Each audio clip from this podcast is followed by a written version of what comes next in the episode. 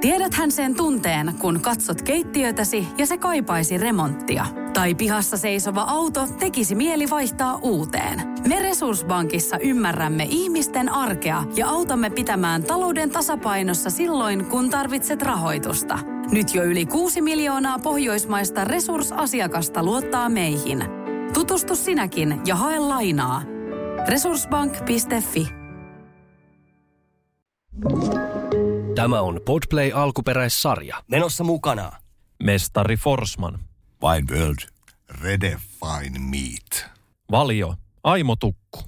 Henksun Safka kiittää yhteistyökumppaneita.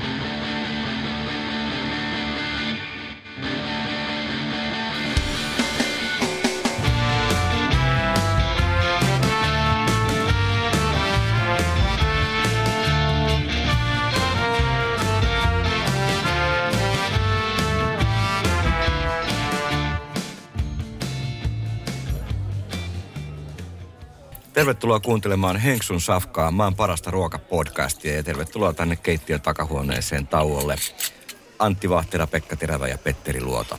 Huippukokkeja, vuoden kokkeja, vuosisatojen kokkeja ja sitten meikäläinen vuoden tiskari teidän kanssa keskustelemassa ruuasta ja ruokakulttuurista. Ja koska tämä on hyvin rapean kaupallinen ohjelma, niin tässä kohtaa näin tarpeelliseksi muistuttaa, että ruuat meille tarjoaa tämänkin lähetyksen ajan Forsman sarja, Valion Aimo Tukku. Ja viinit tulee Wine Worldista. Ja mitäs me, Antti, nyt naukkaillaan tässä samaan aikaan, kun puhellaan? Tässä on melkein tämmöinen pottu mennyt tämmöistä siivuoria. Elikkä Sauvignon Blanc ja maineikas Etelä-Afrikan tilalta tämä vinkku. Mutta vuoden 2021 erittäin rapea. Ei äänestys. Uuden maailman viinit vai vanhan maailman viinit? Kumman kannattajia olette? Vanhaa maailmaa. Minä kannatan Sauvignoni. Sauvignon Blancin kun mennään, niin kyllä se on sitten New Zealand. Ehdottomasti vanha maailman viinit. Ja tarjolla lämpötila on nyt tärkeää. Mutta täytyy sanoa, että tämä on kyllä erittäin raikas. Rapea. Siis eka pullollinen. No nimenomaan. Tämä alkaa vähän jo korkki kuivumaan. Mitä Pekka itse sanot? Siis ehdottomasti vanha. Mä en edes kepillä koske uudemman. Onko niin? Oh. Tuleeko hikka? En mä tiedä. Ne on kaikki, siis tää on nyt oma subjektiivinen näkemys. Ne on kaikki manipuloitu. Ne on siinä on jotain, siinä on aina lisätty joku niinku ekstra maku. On se jotain vaniljaa tai jotain ihan ihmeellistä, mikä mun mielestä ei kuulu sinne. Ja enkä väitä, että on niin herkkä makuinen, mutta se jotenkin korostuu. Mm. Sitten se tuntuu aina.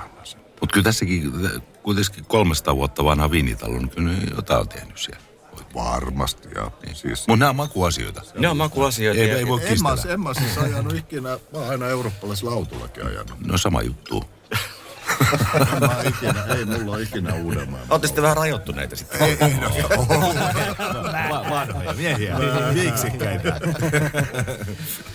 Yksi semmoinen aihe, mikä nyt tällä hetkellä ruokaan ja ruokakulttuuriin liittyy, on ruoahinta.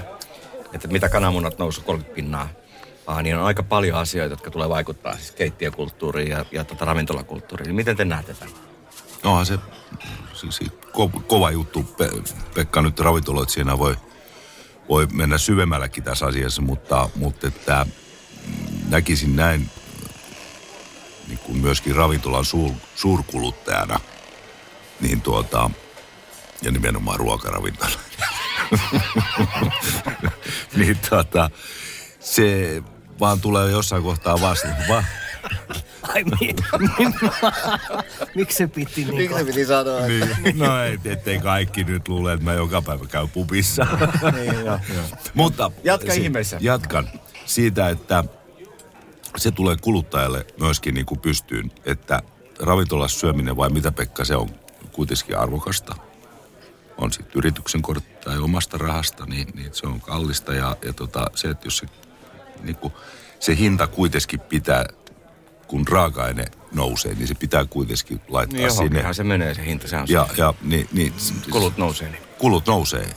Niin. Joo, ja tässähän niin kuin, vaikka en ole taloustieteilijä, niin tässähän siis samaan aikaan niin kulkee se, että Että joo, inflaatio laukkaa, samaan aikaan tulee siis hinnankorotukset, samaan aikaan meillä on ammatillisesta työvoimapulaa niin kuin kaikilla aloilla näyttää oleva. Ja sitten kun nämä kaikki kumuloituu, niin se, että palkat nousee koko aika, mutta samaan aikaan sitten ostovoima vähenee, koska hinnat nousee tuossa, niin kyllä mä aika haasteellisen syksyn veikkaan, että me tullaan näkemään, että sehän on niinku fakta ollut, että tässä niinku yksityisyrittäjänä kun on ollut tämä 30 vuotta, niin ikinähän ei ravintolat tai se ruohonjuuri niinku toisessa päässä ei ole pystynyt leipomaan niitä hintoja suoraan sillä nousullaan. Se on totta.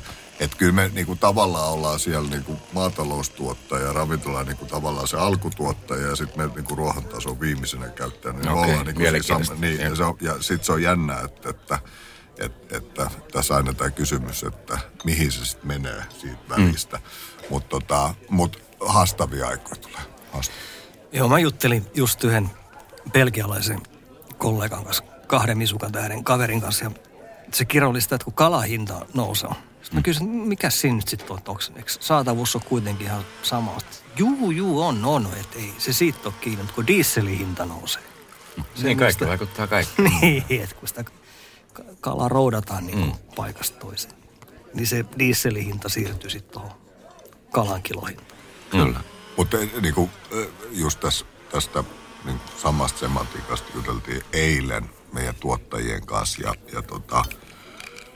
se onneksi on nyt hyvä pelastus. Tässä mennään kohti kesää ja kotimainen tuotanto tulee ja siellä totta kai siis eihän esimerkiksi niinku vihannesten tai viljelijät on mitenkään tässä poikkeuksen, mutta siellä nyt vielä tuli sillä tavalla, että ne on inhimilliset ne nostot, niin se ehkä mikä näkee hyvänä asiana tässä on se, että varmaan lautasmalli tulee muuttua. Meillä on proteiini 50 ja sitten on kasvista 50, että kyllä näissä aina sitten kuitenkin täytyy nähdä se positiivinen asia. Mikä se suuri nyt sitten on? No on se nyttenkin aika sama, mutta mä luulen, että esimerkiksi kotimaisten kasvista niin kuin tulee vielä nousemaan. Tässä kun trendeistä puhuttiin. Niin ja varmaan, mikä tulee hävikkeihin, niin sekin tulee korostumaan. Kyllä. Ihan niin kuin jokaisessa kotitaloudessa. Niin pakko kiinnittää huomioon, niin heittää pois. Kyllä. Että ei tämä niin kuin siis niin, tavallaan. Myönteisiäkin asioita. Niin, kyllä. Ikään kuin kielteisessä trendissä myöskin. Kyllä, että niin kuin hävikkiruoka, mikä on niin kuin Euroopan niin kuin ihan järjettömällä tasolla, niin mä uskon, että tähän ihmiset alkaa niin kuin kiinnittää enemmän huomioon. On Henksun Safka. Nyt mennään meidän pääteemaan. Tämän lähetyksen pääteemaan pohtia tällaista niin kuin klassista ja historiallista ja monen tarinan takana kulkevaa niin kuin Ruotsin laivaliikennettä. Te olette aikoinaan lähtenyt hakemaan Ruotsista oppeja ja toisaalta Ruotsin laivalta on saatu ensimmäiset katkaravut ja tuotu ruokakulttuuria Turkuun ja Suomeen. Niin, minkälaisia niin kuin storeja teillä on Ruotsin laivalta? Porauslautalta. Niin sellaistakin termiä käyttää. Nyt kun asiakkaat ei kuule, kun me ollaan täällä takahuoneesta, voitte sanoa niin kuin asiat on. Niin. Joo. No, hauskoja juttuja paljon. Kyllä niin kuin meillä varmasti jokaisella on niin kuin, ja monella mullakin kokilla hauskoja juttuja, mutta kyllä tällainen. Aina porausjuttuja.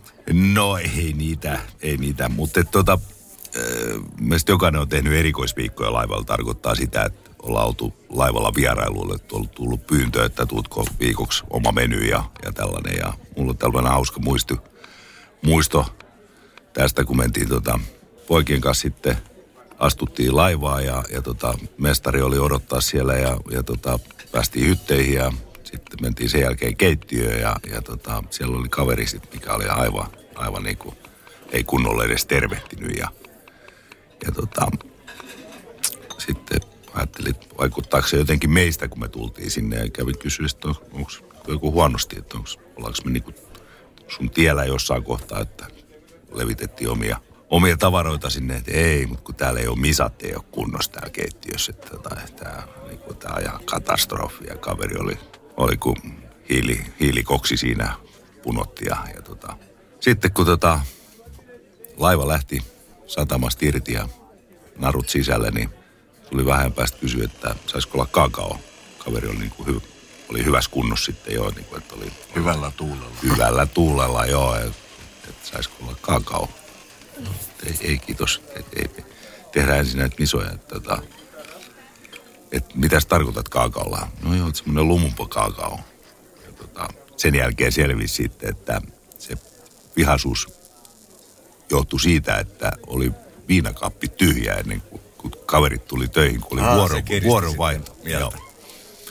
Mutta sitten kun viinikassa aukesi tietenkin, kun laiva lähti, niin saatiin vähän täydennystä keittiöön. Niin tämä oli tällainen. Ja pojat voi jatkaa näitä tarinoja sitten lisää, mitä. Mutta tämä on ollut mikäs vuosi? No joo, enäähän se ei. 60-luvulla. Ei tässä varmaan hirveästi mennä ajasta taaksepäin. 80-luvulla. Siis tämä oli 90, varmaan 2000 vaihteessa. Okei, niin kuitenkin, joo. Mutta nyt on nolla toleranssi kyllä joka laivassa. Kaikki kokit on ihan selvinpäin laivalla. Kaikki on selvinpäin. Mutta kyllähän tämä oli yleistä myöskin maissa, jos mennään jonkin 70-80-lukuun, niin ei vuorossa olisi ollut yhtään niin, että joku ei olisi pienessä huikas ollut. Että se oli ihan joka päivästä. Niin. Joo. Mutta eikö sillä ole myös tämmöinen ruokakulttuurinen merkitys niillä lautoilla, että ilman niitä niin me ei ehkä oltaisi päästy niin nopeasti tuohon Eurooppaan kiinni? Niin, siis itse silloin, kun 90 meni laivalle, ja silloinhan Suomi oli siis todella lamassa, niin sehän oli sellainen, että täältä tuntuu, että lopetettiin ravintoloita ja kokipaikkoja, niin siihen aikaan siis laivathan oli ihan taivas, että sieltä tuli hummerit, piikkikampelat, langustiinit, kaikki tuli Ruotsin päästä tuoreena ja pääsit käsittelemään semmoisia, mitä siihen niin kuin lama-aikana niin kuin edes ei nähty kuvia. Niin. Että kyllä se niin kuin siis... Se... Miten, onko katkaravun esimarssi? Onko se tullut laivoja? Eikö se tarina mukaan tullut? On se tullut, joo. Mutta pointti vaan siinä, että siis... Ne raaka-aineet, mitä siihen aikaan käsitteli, niin ne oli ihan käsittämättömiä. Mä muistan esimerkiksi silloin nuorena kaverina, kun tuli kampasimpukka. Ruotsin kautta. Niin, sellinkuoressa ja ihmetteli, että jaha, mitäs tää aukastaa. Ja sitten sitä pyöritteli ja kierteli. Ja sitten tuli tietysti kaverit, jotka ollut sitten Ruotsissa, oli oopperakelä semmoinen näin. Et tavallaan se oli myös semmoinen niin kuin oppi. Se oli siinä mielessä ihan siis... Pikvaarit, pikkikampelat, tällaiset kaikki, niinku, mitä ei päässyt semmoisiin raaka-aineisiin Suomessa käsiksi, mitä laivalla oli. Mun kokemus on ainoastaan laivalta. Mä oon ollut patatiskarina. Mä oon aloittanut patatiskarina. Okei. Joo. Meikäläisen homma. Niin, sun tonteilla mä oon ollut hetken aikaa. Mutta mä olin sitä ennen ollut jo Juliassa ja Antin opeissa. Ja sit tuli armeijan väliin ja... Jotain duunia piti, se oli myös lama-aikaa, niin mä menin patoin kuuraamaan Ruotsin laivalle. Ja sitten kerran oli sellainen, että mun äiti heitti sitten tonne satamaan ja kuunneltiin aura-aaltoja. Ja sitten oli Antti Vahtera haastattelu, jossa hän kertoi, että hänet on valittu tuohon Bocuse d'Or edustajaksi. Ja sitten siinä kävi ilmi, että sillä tarvitaan assistenttia ja hänellä on mielessä yksi kaveri, mutta he on hävittänyt yhteystiedot ja... Eikä muistanut nimeä vai? Niin, ja sitten mä sanoin äitille, että se ne varmaan tarkoittaa mua. Ja hän oli, että älä nyt, että mene nyt kuuran ne padat. Ja mä vetelin sitä patatiskisiä viikon verran. Ei silloin ollut mitään kännyköitä, että olisi voinut soittaa mihinkään. Ja sieltä kun vapauduin, niin saman tien Julia sitten niin kuin kysymään, että anteeksi, että onko tässä niin kuin mahdollisuuksia, että tämä Vahtera tarkoittaisi meikäläistä. Ja sitten se oli Rauhala Marko, oli siellä vastasi se uusi kaukaa, että jumalauta Vimperit, me ollaan etitty sua. Koska ei ne tiennyt mun nimeä. Mun nimi oli Vimperi. Niin, ja se tuli siitä, että Antti pyysi kerran tekemään jotain, että kermaperunat tai joku tällainen oli. Ja sitten mä tein niin kuin oman ratkaisumallin mukaan. Sitten hän kysyi, että miksi sä niin kuin näin teet? Ja sitten mä kerroin, että joo, tämmöinen Vimperi on opettanut, näin ne kuuluu tehdä. Ja siitä lähtien mä olin Vimperi. Ja mä olin... Varmaan pari vuotta kävi harjoittelussa siellä, niin kuin koulun ohessa. Tein iltapuhteena, kävi siellä, niin mä olin vaan Vimperi niille tyypeille. Tunnistitko sä heti, että Vimperi on ihan huippukokki? No kyllä, joo. Missä sen muuta tietää? Se näkee, niin kuin edelleenkin näkee nuorista kavereista, jos niillä on intohimo, haluaa olla siinä ympäristössä ja niin kuin keittiöympäristössä ja tehdä niin kuin vähän pidempää päivää ja oppia. Ja intohimoisesti. Kyllä me jokainen näin. Niin Petteri kuin Pekkakin, niin kyllä me nähdään heti onko hyvä kaveri. Et ne ei valita ne hyvät kaverit. Ne vaan puurtaa ja tekee. Mm. Niin, yksinkertaisesti näkee, että käyttänyt sitä, että kun sä laitat porkkanan kaverille tai kaverille, niin kyllä se näkee se, että se kaveri, jolla se tapahtuu, niin se on hätäistä touhua. Että kyllä se asennehan sieltä tulee selkeästi esille. Asenne ratkaisee. Asenne, ihan. Niin se sanotaan, että tiedot ja taidot, niin ne kerrotaan asenteella, niin sitten jotain tapahtuu. Kyllä. Ja ainakin mitä mä oon nyt katsonut nuorempia kavereja, niin mulle jollain tavalla, niin, että jos on hyvät käytöstavat, se on niin kuin ensimmäinen asia. Kyllä. Ja sitten jos on kynnet puhtaat niin, ja leikattuja, niin kuin käsistä näkee myöskin. Silloin kohtelee myöskin niitä ruokatarvitteita. Niin, ja katsoo silmiin ja kyllä se niin kuin hyvät käytöstavat on niin kuin ehdottomasti myöskin keittiön semmoinen kulmakivi, että... Joo. Jos Petteri oppi pesemään patoja siellä laivalla, niin mitäs te olette oppinut? Mitä te olette sieltä tuonut sitten tänne mantereelle tai teidän uralle sen jälkeen? Niin, no just tuo äsken, mitkä tuli mainittu, kaikki siis äyriä ja sitten kaikkien niiden käsittely, mutta kyllä siellä siis... Tietysti en tiedä, mitä laivat tänä päivänä paljon käytetään valmistavarat, mutta silloinkin kun kaikki tehtiin alusta, niin sanotut nisat, 0–10, niin se on ollut se iso asia, mutta tässä kun meillä on nyt mestari Forsman, niin perunamuusi tässä pöydällä, niin kyllähän se oli, se oli mun mielestä sellainen käänteen tekevä, kun Oolannin perunat toi semmoisen niinku perunarakeen ja sit mä muistan se eka kerta, kun se tuotiin siihen ja laitettiin sinne iso stimmi eli pataan, niin laitettiin se maito ja sit alettiin sitä semmoista niinku rouhetta lisäämään ja sekoitettiin koko ajan. Melan kanssa. Sit se niinku muuttui muusiksi, niin oli niinku ihan, että tässä on jotain magic. Mutta siis et tavallaan niinku...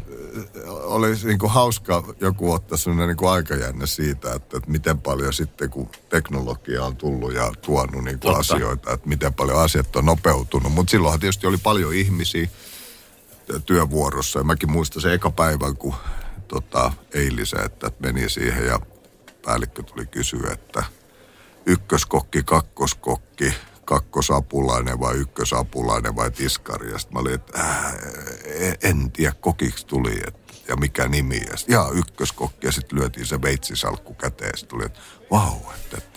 Sitten se oli, niin kuin se eka päivä opastus oli, että sitten ykköskokit, niin kun serviisi ohi, peset sen oman laudan ja lähdet arvokkaasti keittiöstä. Sitten tulee pataapinat ja muut tulee ja hoitaa sitten nämä. Ja sitten mä ajattelin, vau, että tämä onkin hienoa, kun ei ollut siis maissahan sä teit kaiken, niin kun pesit lattiat ja pöydät. Ja näin. Se oli eri hierarkia sitten. Se hierarkia oli siis ihan valtava, siis sillä tavalla, että ei silloin, niin kun, silloin tiskari ei mennyt edes keittiöpäällikköön puhuttaa. No se on tietysti ihan suotavaakin. No se on ihan, mutta siis että näin se vaan, mutta siellähän näkyy sitten totta kai päällystö asuu ihan omassa. Sitten tämä ruohonjuuritaso ihan omalla tasolla ja ne söi eri paikassa. Ja lainsäädäntökin on vähän erilainen. Niin ja en tiedä, onko se tänä päivänä, mutta silloin se huomasi, se oli ihan, että... Mun piti sanoa tuosta, kun puhuttiin niin kuin ruoan... hinnan noususta ja tällaista, niin aikoinaan yksi erikoisviikko oli myöskin Helsingin linjalla. Mentiin poikien kanssa sinne ja oli mun menu, minkä oli tehty ja oli ankamaksa-pate ja tuoretta ankamaksaa. Mä sitten hierosin niitä ankamaksoi monta tuntia ja putsasin kaikki verisuonet pois ja marinoin konjakis ja sitten ankamaksassa on niinku tärkeää, että se on niinku tasalämpöinen mieto uuni ja laitoin ne sinne ankamaksapateihin ja uuniin ja lappu päälle, uuniluukun päälle vielä, että älä missään nimessä nosta lämpötilaa. Lähdettiin siitä sitten kahville tai lounastauolle ja tultiin takaisin, niin uuni oli 220 astetta ja rasvat paluu siellä patevuuhista siellä uunissa ja sitten kaveri tuli siihen ja viereen ja kysyi, että mitäs sä oot mennyt tekemään, että ja siis meni satoja, jos ei tuhansia euroja, niin sanotusti Kankkulan kaivoon. Joo, kun tuolla buffetpöydässä loppus lasten lihapulas, niin niitä piti nopeasti saada. Semmoinen tarina. Ei muuta kuin uudestaan vispaamaan viikon pateet. No ei varmaan mahdottomia tilanteita. Pitää nopeasti vaan keksiä sitten joku korvaava toimi. No joo, onneksi oli aikaa ja oli maksaa, mutta aika kallit lihapulat. No oli. Kaipaako keittiösi remonttia tai pitäisikö auto vaihtaa? Me Resursbankissa autamme sinua, kun tarvitset rahoitusta. Nyt jo yli 6 miljoonaa pohjoismaista resursasiakasta luottaa meihin. Resursbank.fi.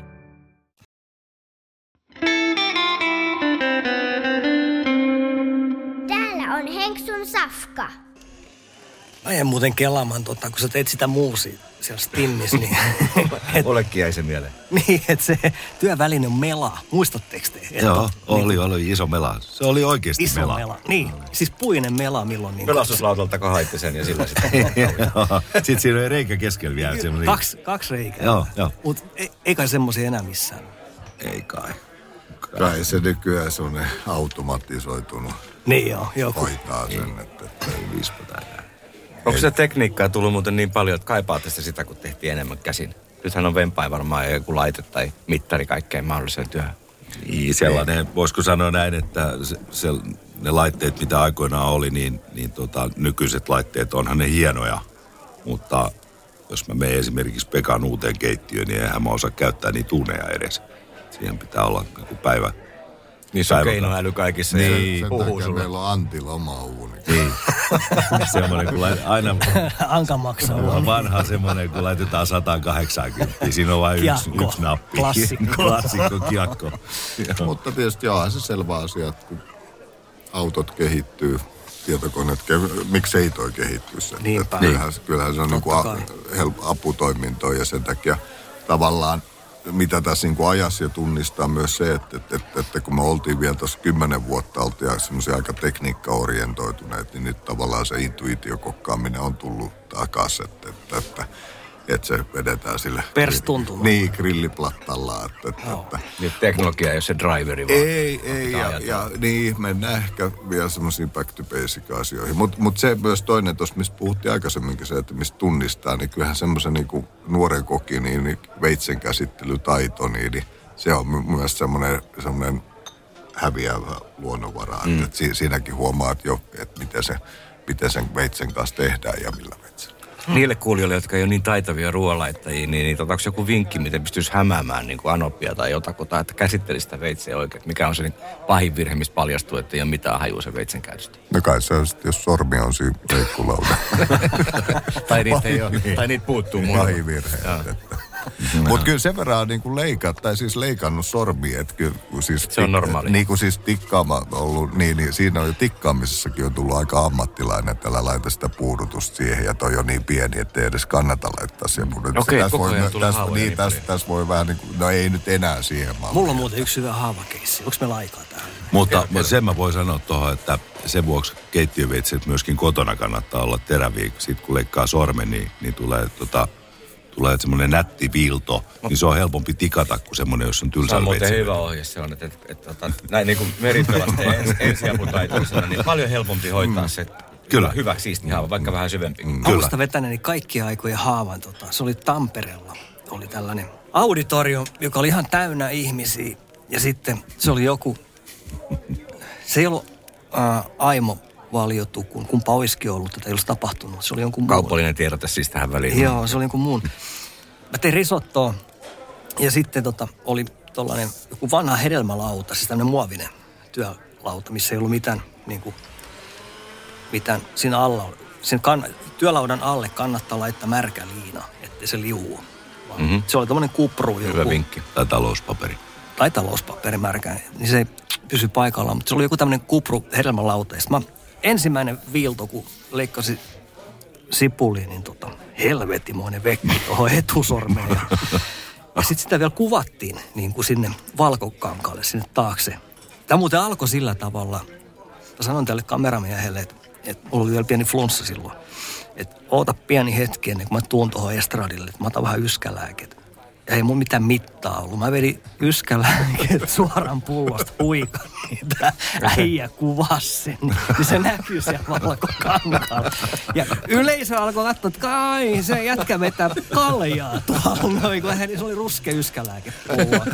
No sit mä menin siihen niin kuin estradille ja ensimmäinen viilto. Ai jumalauta, toi kauhea viilto sormen. Ja verta tulee niin perkeleesti.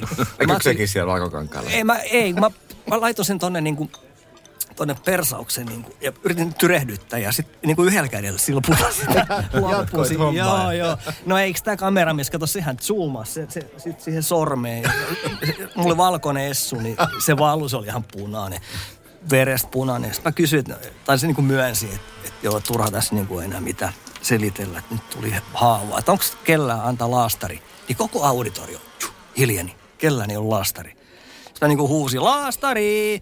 Niin sieltä jostain takarivistä tuli vahtimestari. Odota pieni hetki vähän. Sitten siinä meni 5 minuuttia. Sitten se toi laastari, laitettiin laastariin. Sitten no niin, nyt show jatkukoon. Ja sama juttu. Ensimmäinen veto tassin sipuli. Ja toiseen sormeen. Joo, ja sitten mä sanon, että vahtimestari, sulla on varmaan sitä laastari siellä. Ja kyllä se sitten risottu saatiin valmiiksi. Punainen risotto. Joo, se oli verinen päivä. Sen jälkeen en ole tehnyt Tampereen risottoa. Ei kutsuttu enää. Kyllä keittiössä varmaan paljon vahinkoja sattuu. Voisi kuvitella kuumia astioita, uunia, veitsiä. Joo, ja sehän on niin kuin tämä ranteesta ylös, niin sehän se olisi pientä viiltoa, kun ne on palannut kaikki. Niin se on ihan semmoinen niin kuin normaali. Että sen, siitä tunnistaa kokki. Just niin, näin, ja jaha, kokki se on. Että.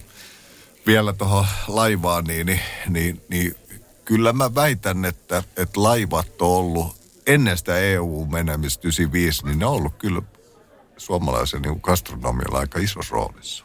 Kyllä. Mä väitän niin kuin just sillä tavalla, että sieltä ja muistan sieltäkin nyt hyviä aikoja, niin sitten tietysti ympäri maailmaa tuli cheffei erikoisviikoilla, ennen kuin sitten päästiin siihen asemaan, että oltiin itse tekemässä, mutta kyllä ne avarsi ja pääsi näkemään, että tästä tietysti sen kautta ollut. No kyllä luulen, että arvostettiin ja myöskin hyvät viinit, sellaisia, mitä ei saanut täältä, niin siellä on hyvät viinit, hyvä palvelu. Hyvät palkat teillä on kai ollut myöskin laivoilla. Niin teillä pataapinoilla ei ollut, mutta kokeilla oli. Ainakin erikoisviikolla oli aina hyvät liksat. Oli. Ja muutenkin kyllä niin kuin aikoinaan niin kuin laivalla hyvät palkat oli. Ja moni niin kuin huippukaveri lähti sinne sen vuoksi, että siellä oli hyvät edut. Menikö se asema tämmöisen niin kuin gastronomian siltana tuonne Eurooppaan ja maailmaan, niin katosko se sitten sen myötä, kun meistä tuli Euroopan unionin jäseniä ja maailma avautui muutenkin, vai miten te näette sen? Niin, no tämä menee nyt Petterin jälkeen vakavaksi, mutta 95hän täytyy muistaa, kun EU liityttiin, niin silloin Suomen rajat aukesi. MTKhan vahti niitä. Mä muistan silloin, kun Sundmassi aukastiin, niin mehän salakuljetettiin Anka maksaa tänne. Ihan totta. Joo, kyllä se oli niin tiukkaa. Kyllä.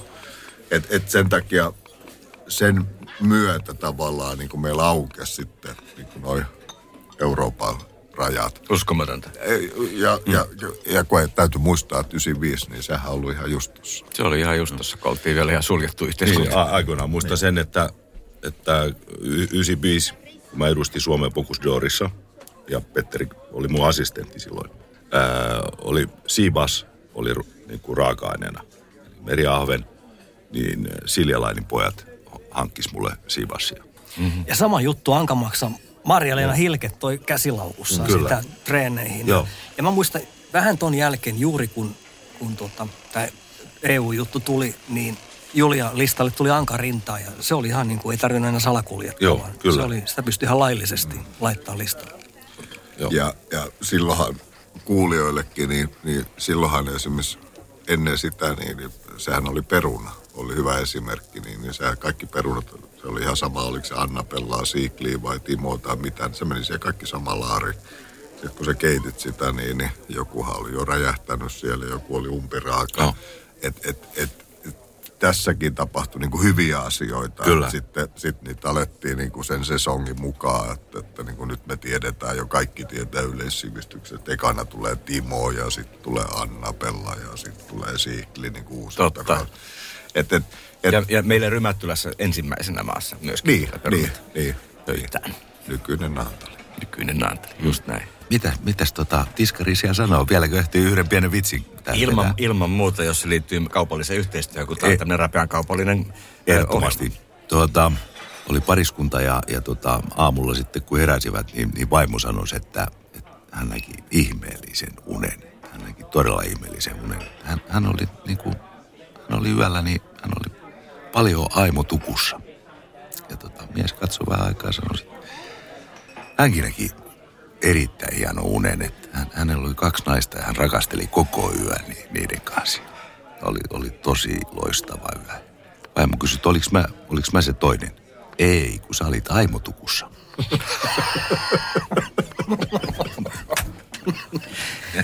No huumori, se on huonompikin huumori. Tää oli Henksun Safka. Me ollaan täällä, niin kuin kaikki huomaa, niin puhutaan asioista, miten kuvitellaan, että kukaan ei kuule. Tosi meidän kuulijat kuulee, mutta asiakkaat ei kuule, kun ollaan täällä takahuoneessa. Minun nimeni on Pauli Aaltostela ja kanssani täällä Pekka Terävä, Antti Vahtera ja Petteri Luoto. Huippukokit kertomassa, mitä oikeasti keittiössä tapahtuu. Hei hei. Menossa mukana Mestari Forsman, Wine World, Redefine Meat, Valio, Aimo Tukku. Henksun Safka kiittää yhteistyökumppaneita.